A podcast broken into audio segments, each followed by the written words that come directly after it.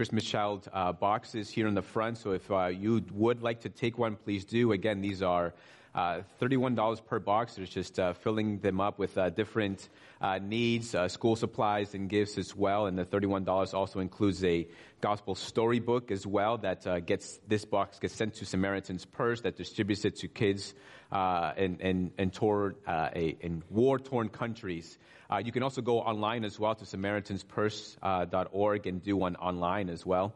And then the other uh, quick announcement I have is that uh, just a reminder that uh, next Sunday is actually daylight savings, and so the hours go back one hour. So just wanted to make sure you knew that, so that you are not late to service next week. so uh, that's all the announcements I have. Let's uh, go to the Lord and worship Him through some songs. Please stand for our call to worship.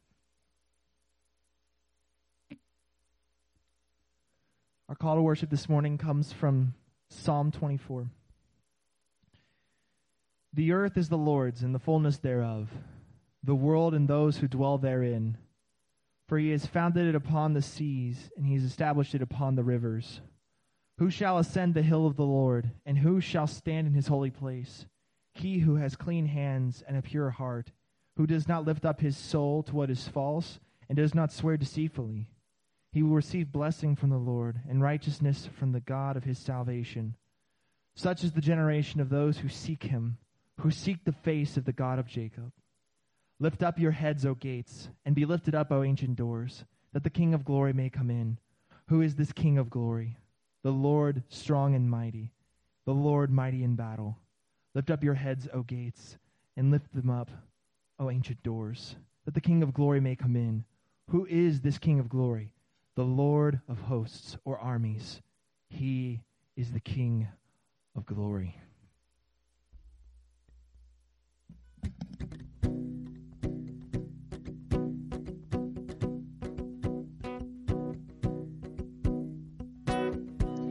Did you feel the mountains tremble? Did you hear the oceans roar? When the people rose to sing of Jesus Christ, the risen one.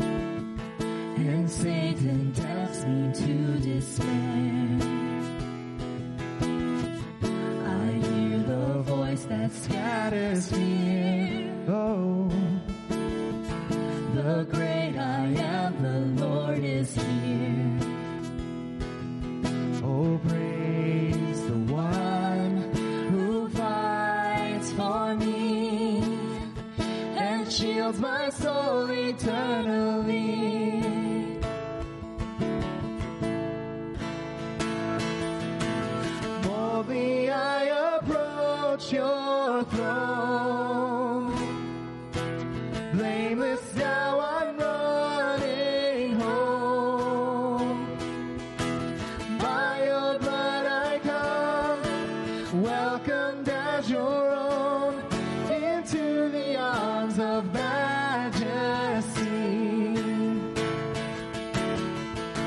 Behold the bride. Behold the bride, who is and son. More beauty than this world has known. I'm face to face with love himself.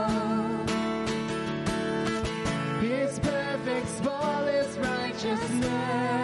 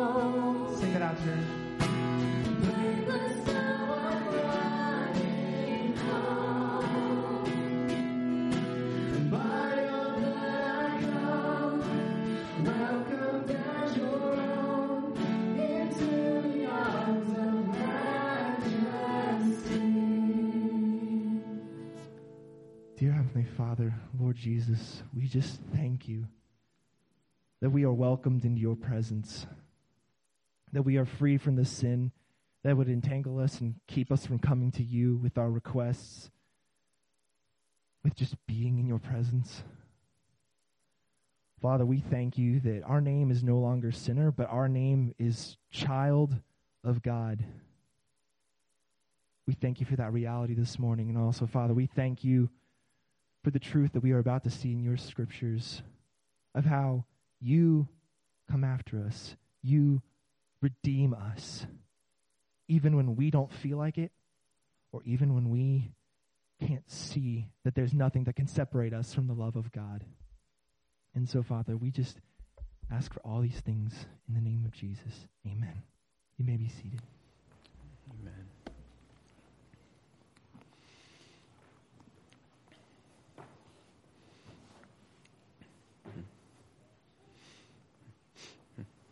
Amen. Well, that same spirit, would you bow your heads with me as we go to the Lord and pray?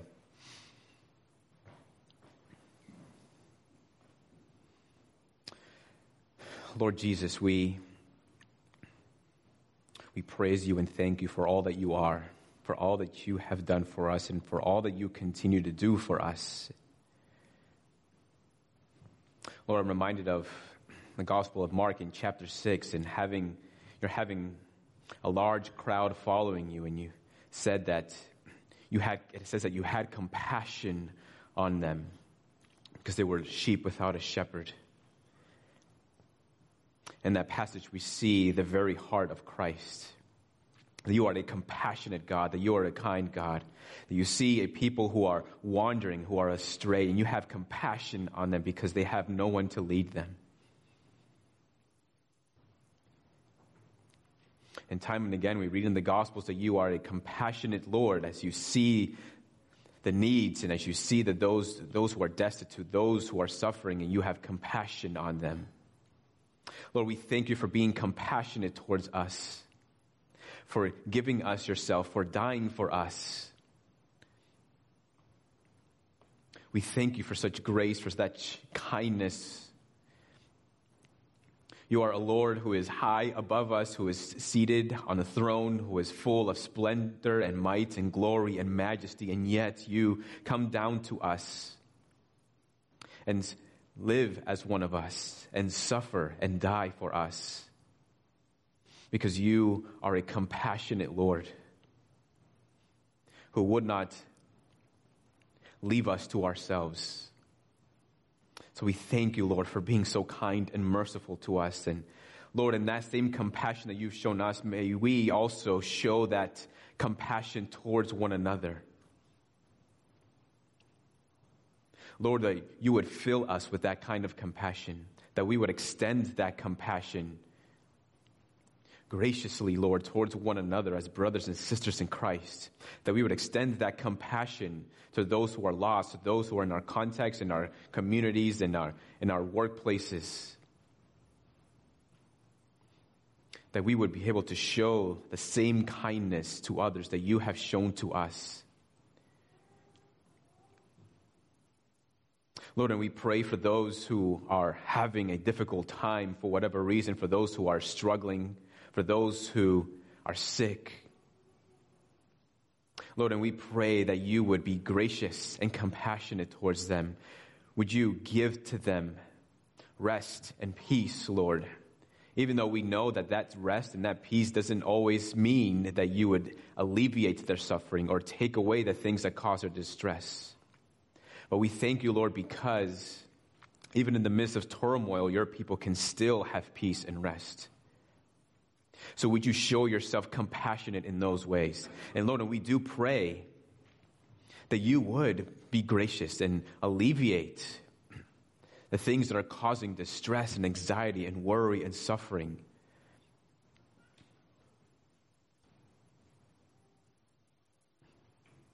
Thank you, Lord Jesus, for being a compassionate Lord. Father, we pray for the breaks and their continuing ministry at, at UNH. Lord, we thank you for, for their new baby. We thank you, Lord, for providing for them in this way that mom and baby are healthy. Lord, would you help them to adjust, readjust again to having a, a, a newborn in the family and going through sleepless nights and exhausting days? provide the strength and energy that they need. And Lord, we pray for them as they continue to reach out to the students. And we are thankful, Lord, for the many students that have been drawn uh, to, to, to the ministry looking for, for, uh, for Christian community and fellowship. And we thank you for those that you have drawn who are not even believers. And Lord, we pray that you would continue to draw believers to this fellowship, to this community, to this ministry, that they would be able to see authentic gospel community and they would be drawn to Jesus and come to saving faith in Jesus. Would you give to them wisdom and knowledge to know how to continue to reach out to students given the fact that they cannot meet as they were normally used to and how they have to figure out new ways to reach out through social media and through, and through phone Father, we pray also for Dover Baptist Church. We pray for the saints that gathered there on a weekly basis. Lord, we pray that you would show yourself a compassionate and merciful and kind God to them. In the difficulty of these days, but also we know that we do not have to go through through difficulty or, or, anxiety or suffering to, for you to show yourself a compassionate God. You show yourself to be compassionate and kind when things are good, when seasons are filled with pleasant experiences.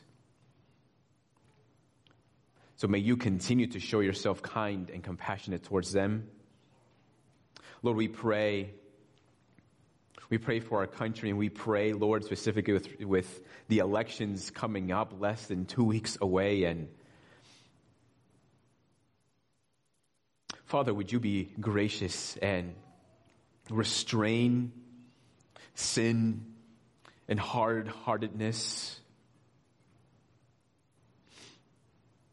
That there would be a stability and a tranquility leading up to the elections, and especially after the elections, no matter what the outcome is.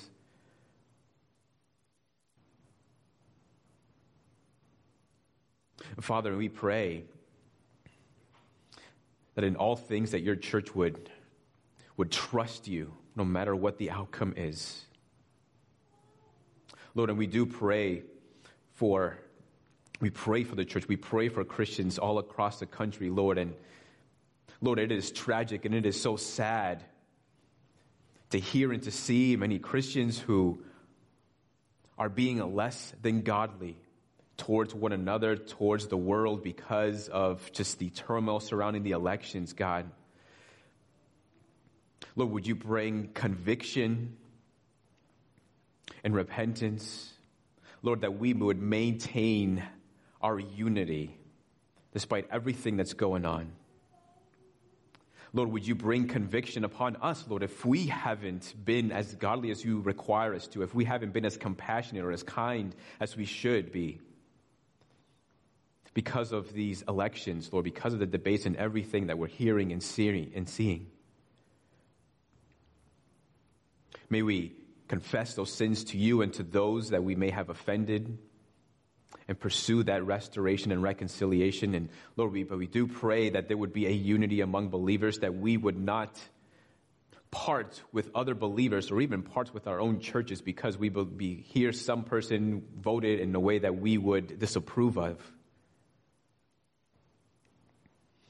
Our unity is not based on elections. Our unity comes from the Lord Jesus who died on the cross for us and has united us to himself. So may we be a people who are eager to maintain that unity. Lord, we love you and we trust you for all of these things.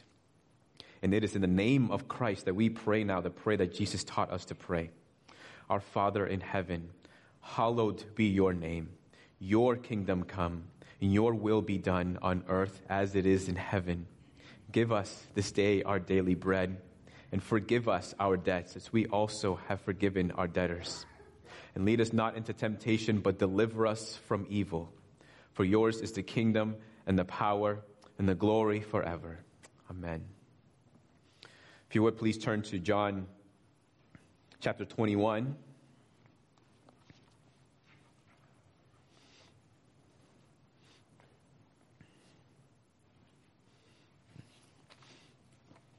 John 21. Beginning in verse 1, we'll read down to the end of the chapter.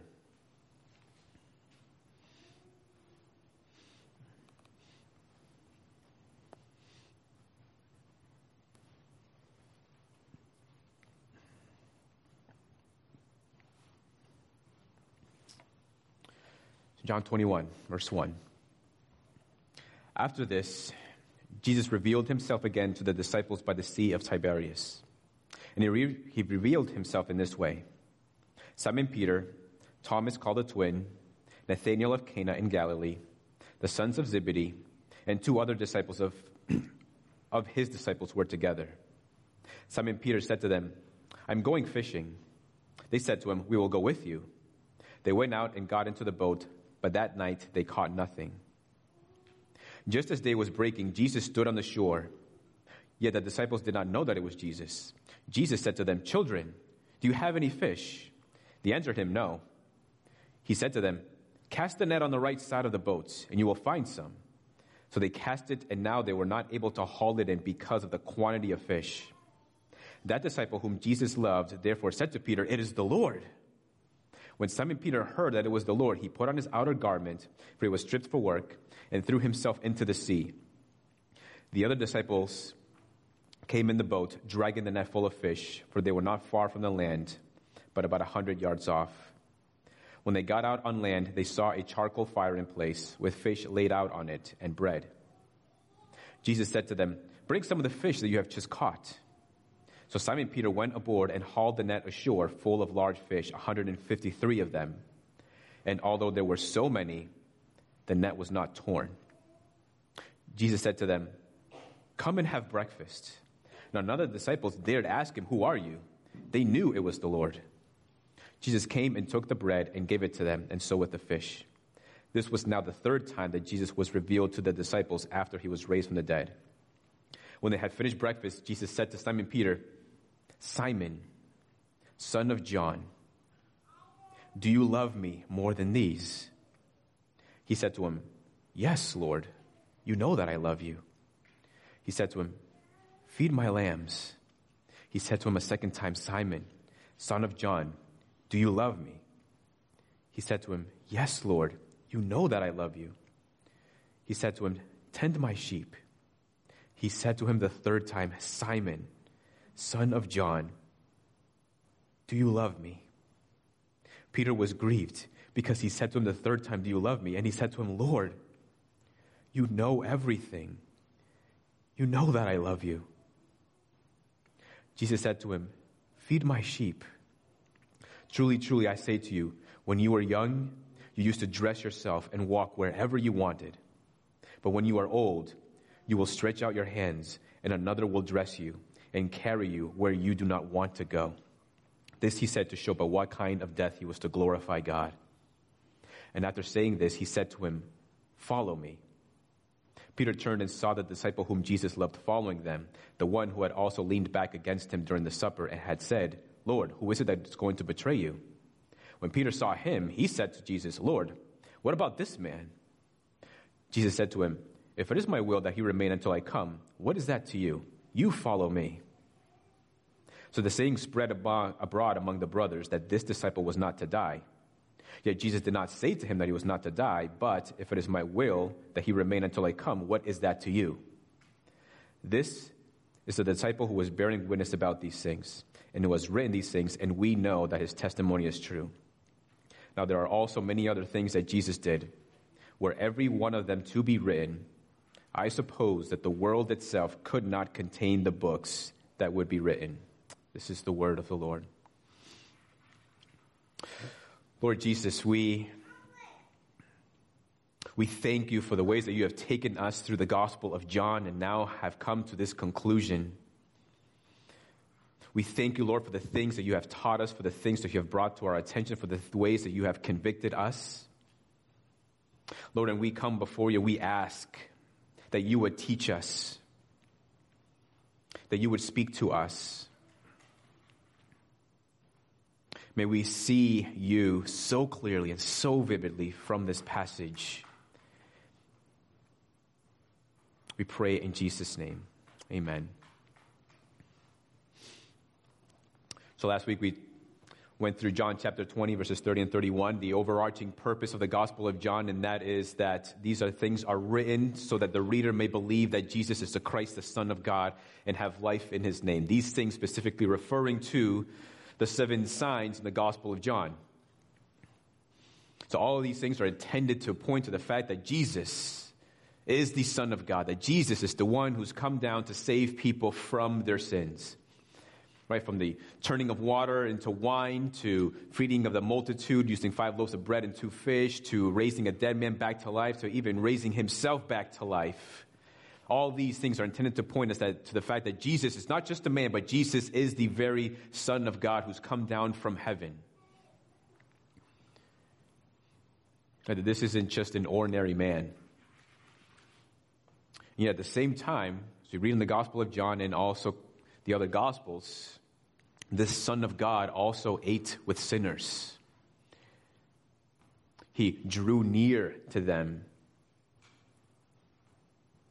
it tells us in the Gospels that when he saw those who were sick, when he saw those who were sheep without a shepherd, that he had compassion on them, that he healed them, that when others would stay away from the lepers, Jesus instead would draw near to the lepers and cure them and heal them. He did all these things, and then he comes to the climatic conclusion of the, of the death of his own death and his resurrection. In the Gospel of John tells us that this is a part of his glorification, that the crucifixion of Christ is the glorification of Christ. That this is where we would see him most vividly. And not only that, but after his resurrection, that he must also ascend back to the Father. to sit at the right hand of God. A lot of things can happen to make people change. Right, and we can and we can talk about how some perhaps might come to, uh, for whatever, whatever ways they might be, they come to uh, a different status or popularity, become famous, become celebrities, right? And there are actually even psychologists who devote a lot of their study to looking into the psychological effects of popularity and fame and what it does to the person, specifically how it negatively affects the person.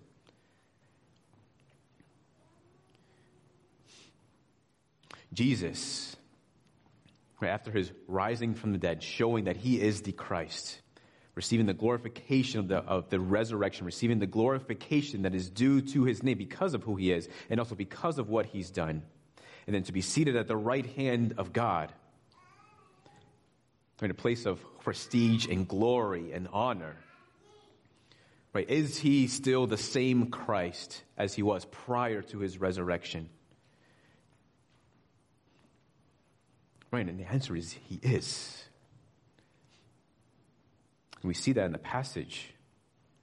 But before we get to really the, the heart or the meat of the passage, there's some just some small details that I think would be helpful just to kind of briefly, very briefly, just talk about, get it out of the way so we can just focus on the, the heart of the passage. Some things that maybe you have lingering questions about. Have you, maybe if you've studied the passage before or having heard it read aloud now and just wondering what these things mean. So some really quick things just to kind of get out of the way.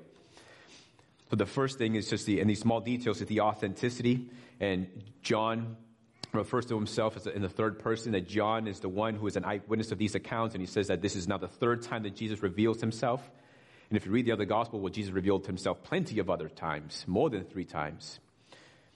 Now, John, I think is, the reason I bring this up is because it's to help us to be aware that John is only talking about his own eyewitness accounts, that he had seen the Lord Jesus three times. That this being at the sea while they ship, uh, while they were fishing was the third time. Another one you might be familiar with is this is the question surrounding love. When, when Jesus is directly confronting Peter or addressing Peter and asking him if he loves him, he asks him three times. You may have heard that that there might be a, a, a growing intensity in, in, in, Peter's love for Jesus. And some people allude to the fact that there's two different Greek words for love used in that passage. And they will make the argument that, that, his, that Peter's uh, intensity is growing from one kind of love to another. And, and quite frankly, and to be quick, I, I don't think that's really the case. In fact, those, even though there are two Greek words used in that particular section, they're actually used synonymously. In fact, there's different uh, publications written around the same time that the Gospel of John was written that uses these two Greek words synonymously. So love is love. Right? It's, it's kind of hard to think about because I don't think in the English language we have two words for love. In, in the Spanish language, we have two different words that tended to be used synonymously. But when we say, we can say, I love ice cream and say, I love my spouse in the same sentence. Right? And people understand what the meaning is, but it might implic- implicitly communicate that you either love ice cream too much or you love your spouse too little. But we kind of get the general idea. At least we hope that the person is communicating that they still love their spouse more than they love ice cream. The other one is surrounding John's death, right? Jesus says that, just to Peter, if it is my will that I that, uh, that he remains, that John remains until I come. What is that to you? And John says that many people believe, or the, the saying spread abroad, that John is not to die until Jesus comes. And so John seeks to correct that understanding, or that, that, that false understanding of what Jesus intended to communicate. He wasn't in trying to say anything at all. Jesus was intended just to tell Peter, just mind your own business. Right, if that was the case, if John was actually supposed to be alive until Jesus comes, right, then something would have to be true about that statement. Some things would have to be true, and that is either John, John is still alive. Right, if Jesus had not come, and Jesus will not come before John dies, and that means that John is still alive out there somewhere, super old, and we ought to be looking for him. But we know that John cannot be still living. I mean, church tradition tells us that John did die. I mean, he was exiled to the island of Patmos and required to work in the mines. Later on, he was released and he died in old age, essentially. He didn't die as one of the martyrs like the other disciples did. But John did, in fact, die. And he also corrects the understanding. That's not what Jesus says. It's essentially what he's saying. The other thing that might have to be true if this was the case is that, that maybe Jesus already came and then John died and then you and I have already missed the boat. Right? That we were born 2,000 years too late. That Jesus has already come, John's died, and it's all over. But we know that's also not true because the scriptures, Revelation, letter to the Romans, tell us that there's going to be a new heavens and a new earth when Christ returns. And as far as I can tell, there isn't a new earth yet.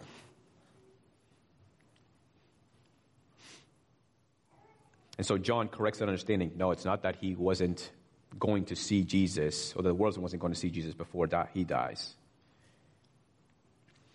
Now, the other minor detail is the we. John says that we are bearing witness to these things. Who's the we that he's talking about? And John oftentimes refers himself in the third person. He never uses the first person, he never says I. But church history has always understood that John is the one who wrote this gospel. When he says that beloved disciple, he's referring to himself. This might be an editorial we, which is used by an editor or a spokesperson when speaking with the authority of the publication. He could be referring to we as in the church in Ephesus, which was the church that he was that he belonged to. He could be referring to the other apostles, or he could be referring to himself and the witness of the Holy Spirit. We really don't know. Now, the last minor detail is in that last verse in John 21, where John says that he supposes that the world itself could not contain the books that would be written if everything about Jesus were to be written down for us. And here again, I think we have a careful, uh, we have evidence of, uh, of a careful construction and intentional choices made on the part of the author. That he's chosen these things, he's chosen these specific signs, not on a whim, but intentionally in order to communicate, to drive to the truth that Jesus is the Son of God. But do we take what he said literally? Maybe. I think more, I think it's tended to be more metaphorically, to be honest. In John 8 37, when Jesus is speaking to the religious teachers, he says that they do not, that, that you do not believe in me because you cannot bear my word, because my word finds no place in you. In other words, there's no room for the word of God in their hearts, that they're, they're filled with religiosity, with legalism, with self centeredness, with sin that they're, they're too inward, they're too focused on themselves to make any room for the Word of God. This is, could be what John means. Puritan Matthew Henry says that if all was written, we would be given to endless reading and study and never arriving to the heart of the Scriptures.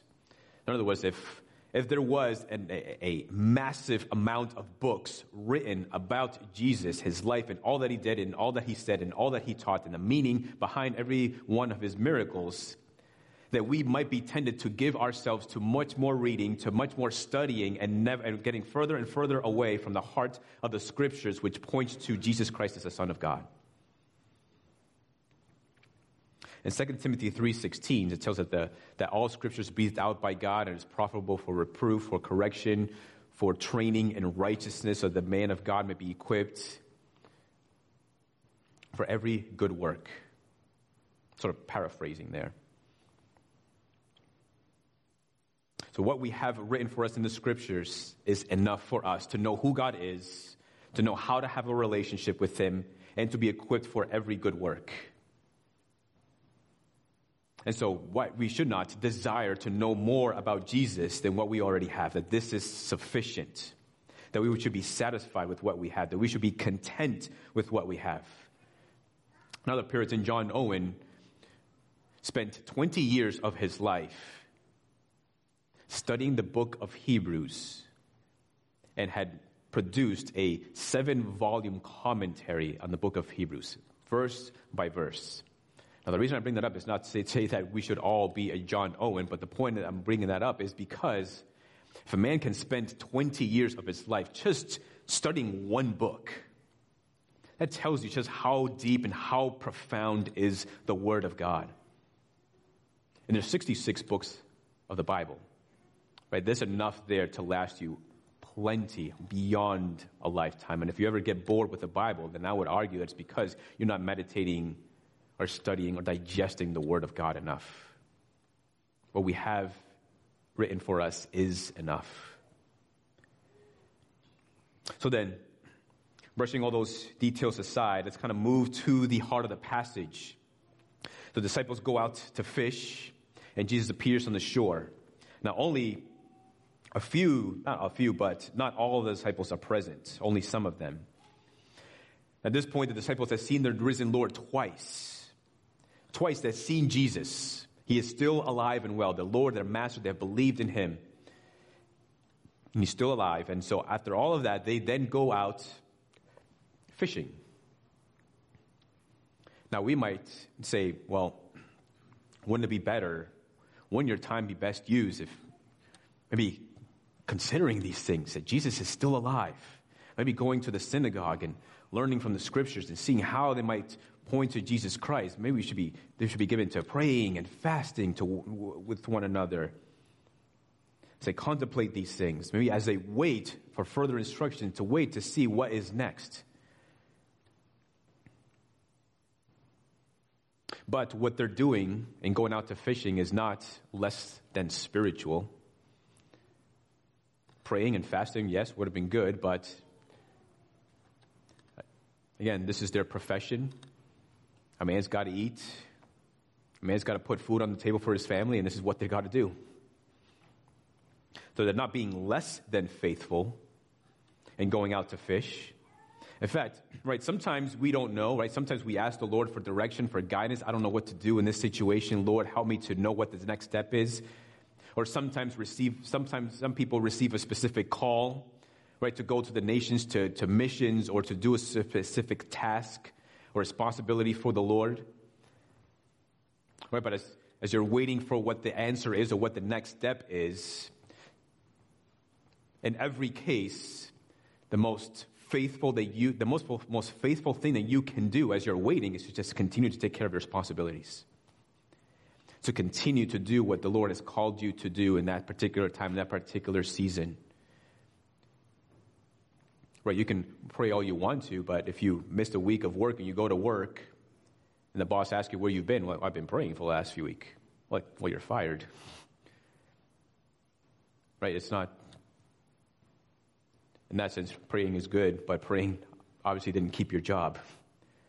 The most faithful thing that we can do is to continue to wait, is to continue to be faithful and continue to be responsible with the things that the Lord has called us to do. And it is in those moments that the Lord shows up, that the Lord answers. But what about passages says that, that, says that we should be seeking the kingdom? Seek, seek first the kingdom of God, and all of these things will be added to you. I'm speaking to the priorities of your heart. Prioritize the seeking of the kingdom, pursuing the kingdom, seeking Jesus, pursuing Jesus Christ. That that is the main priority, but it's not the only priority. Right? I have a priority to my family, but doesn't mean I stop writing sermons each week. You have a priority to your job to show up, to do your tasks, to do your responsibilities, to do it well, but it doesn't mean that you forsake your family. But our primary responsibility as Christians is to pursue the kingdom of Christ. And part of that pursuing of the kingdom is to continue to be responsible with all that the Lord has entrusted to us.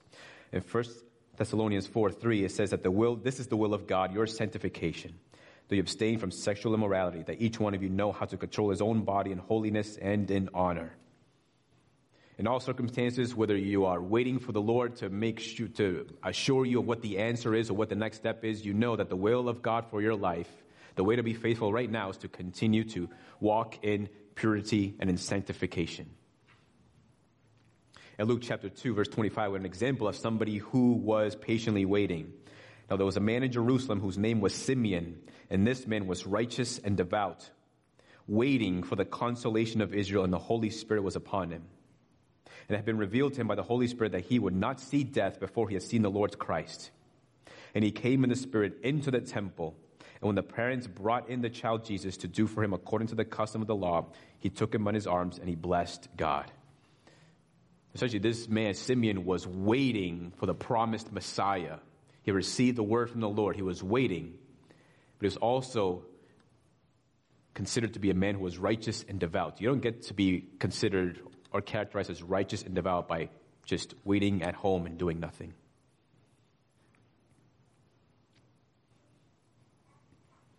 He was righteous and devout in his life as he waited to see the Messiah.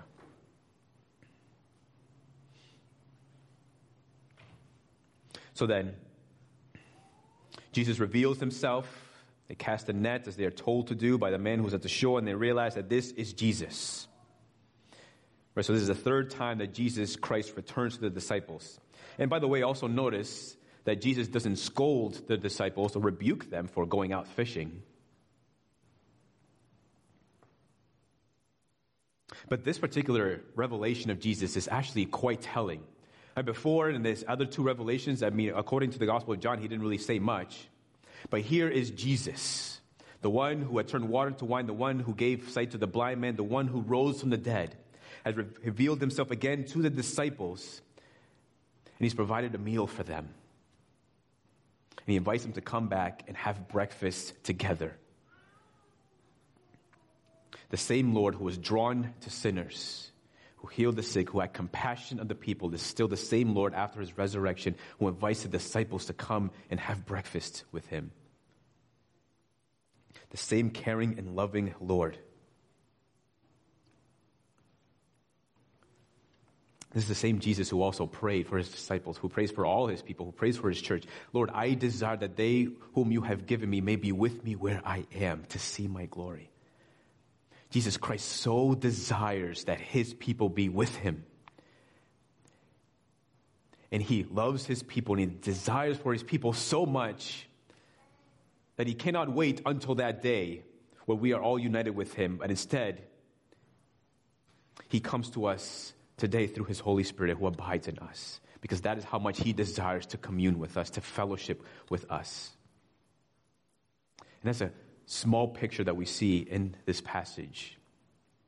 That Jesus is so loving towards his disciples that he enjoys them so much, their company, that he shows up one more time and invites them to have breakfast. I mean, I can't imagine just the conversations they've had, probably the laughs that they had, just having a meal with Jesus. In 1 John 1, verse 3, says, That which we have seen and heard, we proclaim also to you, so that you too may have fellowship with us. And indeed, our fellowship is with the Father and with his Son, Jesus Christ. And we are writing these things so that our joy may be complete. I mean, that's a wonderful complement to John's purpose in his gospel in chapter 20, verses 30 and 31.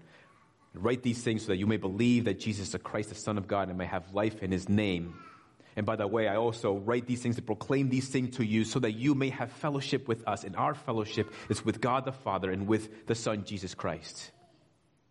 And we are writing these things so that our joy may be complete. There is wonderful joy that comes with having fellowship with Jesus Christ. And there is a joy that also, that is also there in the fellowship of believers. Because we all have that same fellowship with the Lord Jesus Christ.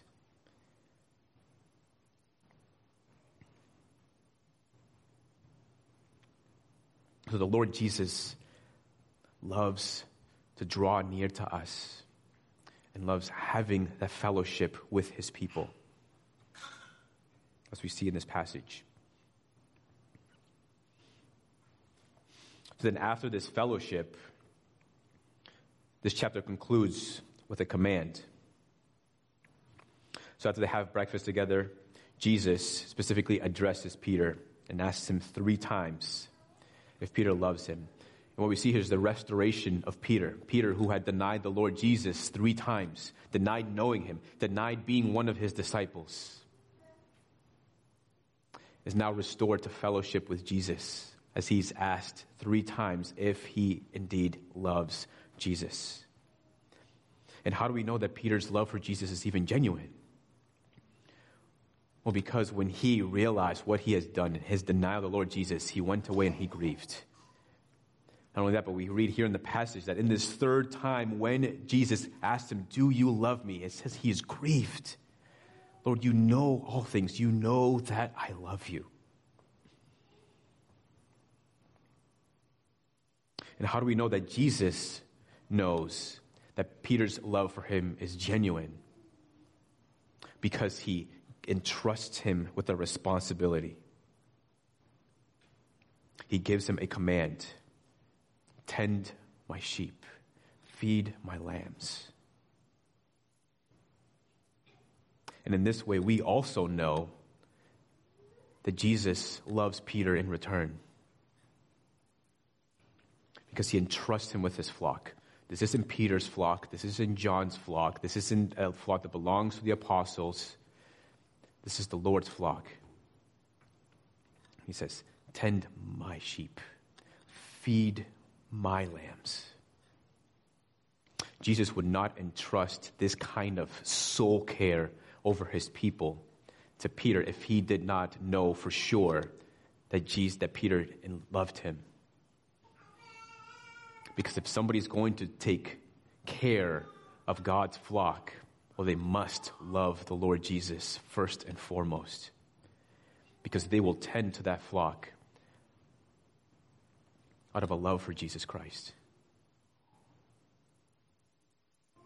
And Peter had to be restored, right? If he's going to go out and preach the gospel, if he's going out to be persecuted because of the gospel, then he has to be, he has to do so with a, with a clear conscience, knowing that he has been fully restored to Jesus, knowing that Jesus loves him, knowing that things between him and Jesus are okay, better than okay.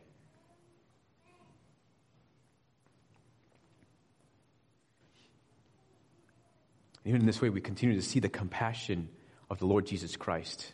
But he's still the same Jesus who cares for the sick, who dies for sinners. As he restores Peter to himself. The Lord's forgiveness, the Lord's restoration for your life is not determined by how many tears you shed It's not determined by how long you, in, you are walking in sorrow over your sin. It's not determined by good works. Your being restored to the Lord Jesus is not determined by the restlessness that you have at night over your sin. But it's all a matter of love. Jesus doesn't confront Peter and ask him, Well, how much did you cry, Jesus? How, much, how many tears did you shed? How long was your sorrow? What did you do after you denied me? Why did you deny me? He didn't ask all these questions. All that he asked was, Peter, do you love me? Sometimes it's just as simple as that.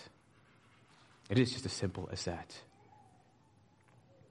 And so if you are, if there's a restlessness in your heart, if you feel like there isn't, that like there isn't any peace between you and the Lord, maybe because of sins, maybe because of something that you did or failed to do.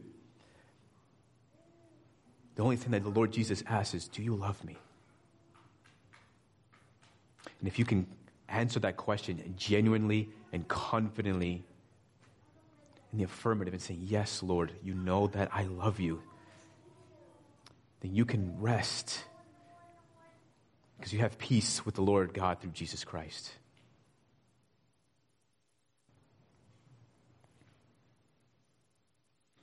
the Lord loves, as part of his heart, as part of his DNA, to forgive sin. He wants to forgive sin. He wants to pursue reconciliation. He wants to show compassion. He wants to help sinners. That is what he does. That's what he's good at. That's what he loves to do. So he wants us to take all our sins to him and we need not fear that he will be judgmental or condemning towards us because he loves to extend compassion towards those who truly love him. Then, after Peter's restoration, there's the Lord's call. When Jesus says, Peter, You used to dress yourself when you were young, you used to go wherever you wanted, but you will grow old, and others will dress you and will take you where you will not want to go. And John makes this comment in parentheses, his editorial comment telling us that this is the way that, Jesus, that Peter was going to die, or how he was going to glorify God in his death. And John would know this. I mean, he outlived all of the disciples. John probably witnessed the death of Peter, or at least had heard about the death of Peter. Because at this time, I mean, when Jesus said these words, Peter probably had no idea what Jesus was referring to. John probably had no idea what he was referring to. But John wrote this letter many years, many years after Jesus had resurrected and ascended. So John knew at this point, looking back to these words, that Jesus was referring to Peter's death. And this, by the way, extinguishes any doubts that anybody might have concerning Peter's love for Jesus. Because this is how much Peter loved Jesus. He preached the gospel and died for the gospel.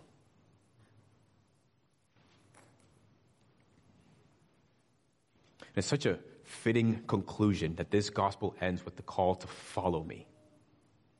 Right? He's speaking to Peter, also speaking to the disciples as well, but he's also speaking to us. Given all the signs that are written in the Gospel of John, given all the things that the, that the scriptures tell us about Jesus and how these signs point to Jesus as a Son of God, Jesus commands us to come and follow him.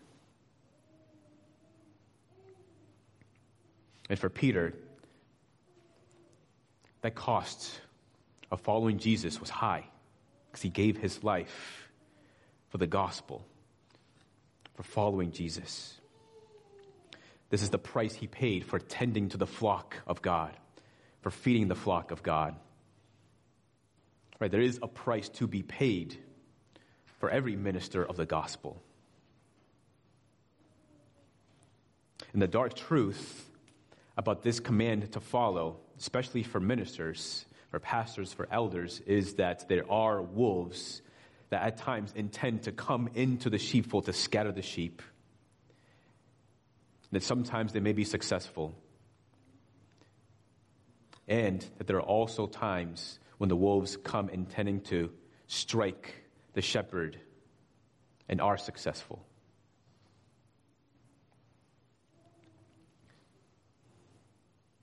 And the task of the shepherd is to, is to contend for the flock. And contending for the flock includes fighting for the flock. And sometimes it costs them their ministry, and sometimes it costs them their life, as it did for Peter. But it's not just a cost that only shepherds are called to take up there's a cost for everyone who follows Jesus. In Luke 9:57, as they were going along the road, someone said to Jesus, I will follow you wherever you go. And Jesus said to him, Foxes have holes and birds of the air have nests, but the Son of Man has nowhere to lay his head. To another he said, Follow me. But he said, Lord, let me first go and bury my father. And Jesus said to him, Leave the dead to bury their own dead. But as for you, go and proclaim the kingdom of God. Yet another said, I will follow you, Lord, but let me say farewell to those at my home. And Jesus said to him, No one who puts his hand to the plow and looks back is fit for the kingdom of God.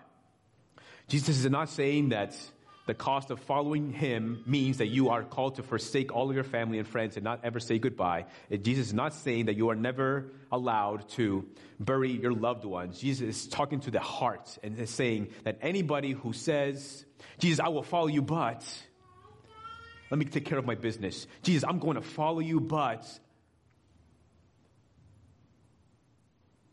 let me take care of my wealth. Jesus, I'm going to follow you, but you give me five or ten years. Jesus says that anybody sees the follow, this, responds to the call of following him in that way is not fit for the kingdom of God. There is a cost to following Jesus. In fact, Jesus also tells us, right, in the Gospels, that there is a cost. He doesn't want people to be unaware that there is a cost. But for some of you, right, some of you have paid a cost for following Jesus. Maybe you have lost friends, so relationships have been severed. Maybe relationship between family members is not as pleasant as they once used to be. Right? It might cost uh, someone's job or reputation or status, right? In some way, shape, or form, you've paid the cost of following Jesus. You've, at the very least, you've cost, you've paid the cost of laying down your own personal preferences and desires, living for your own self in order to follow the Lord Jesus Christ.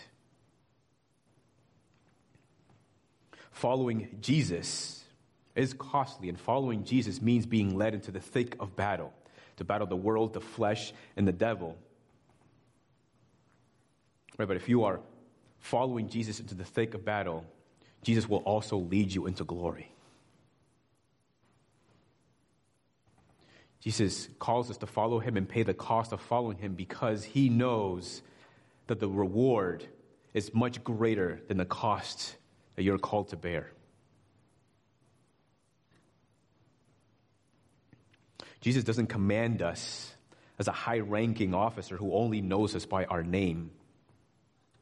Jesus commands us as one who knows us, who loves us, who is compassionate towards us, and who died for us.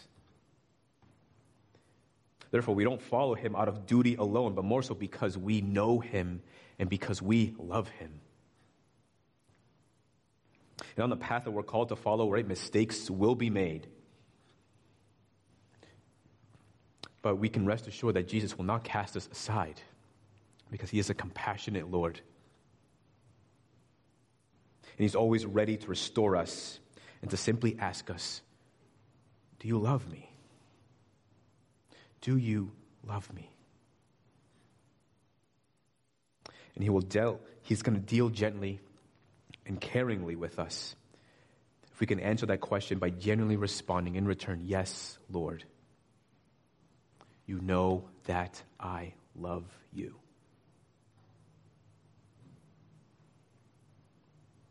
Jesus loves you.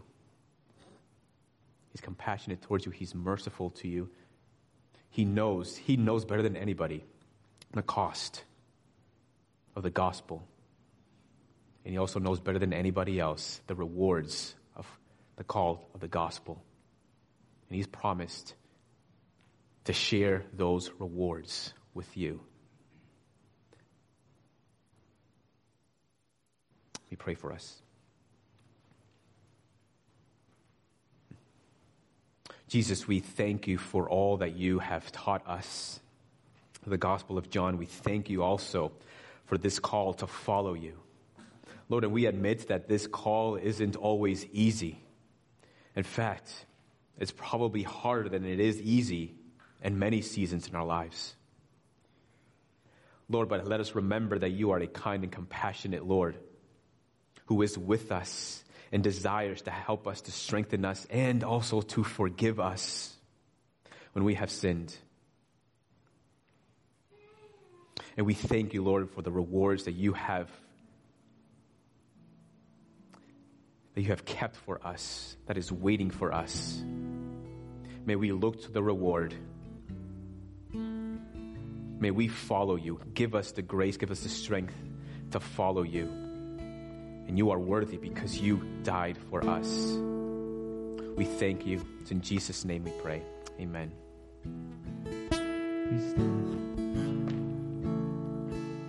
So this will be a little bit of a new song this morning. So if you don't feel comfortable singing on the first verse with us, that's okay. You just listen to these glorious words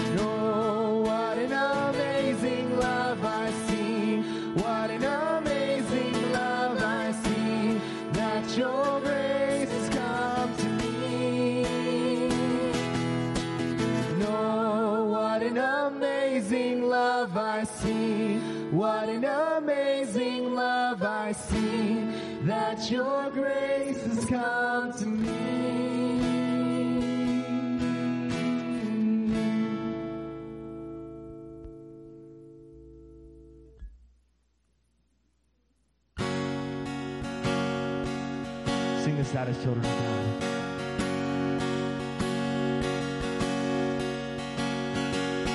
Who am I that the highest king would welcome me? I was lost, but he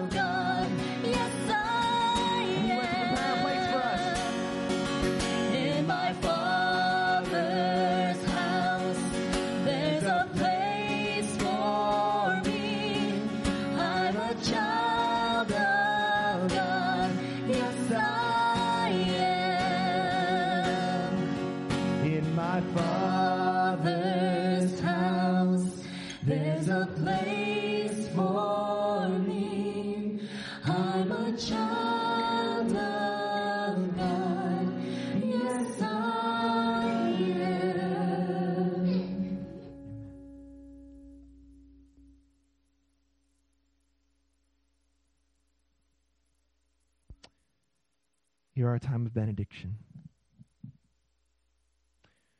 So when they had come together, they asked him, Lord, will you at this time restore the kingdom to Israel? He said to them, It is not for you to know the times or seasons that the Father has fixed by his own authority, but you will receive power when the Holy Spirit has come upon you, and you will be my witnesses in Jerusalem and in Judea and in Samaria and to the ends of the earth.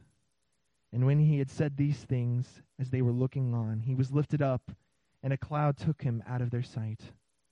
And while they were gazing into heaven as he went, behold, two men stood by them in white robes, and said, Men of Galilee, why do you stand looking into the heavens?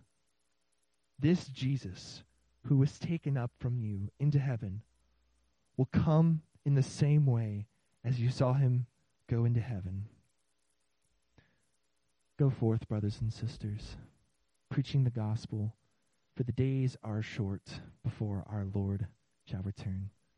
Peace be with you. And may the love of Jesus Christ carry you throughout this week and through the ends of your life. And peace be with you until we return again.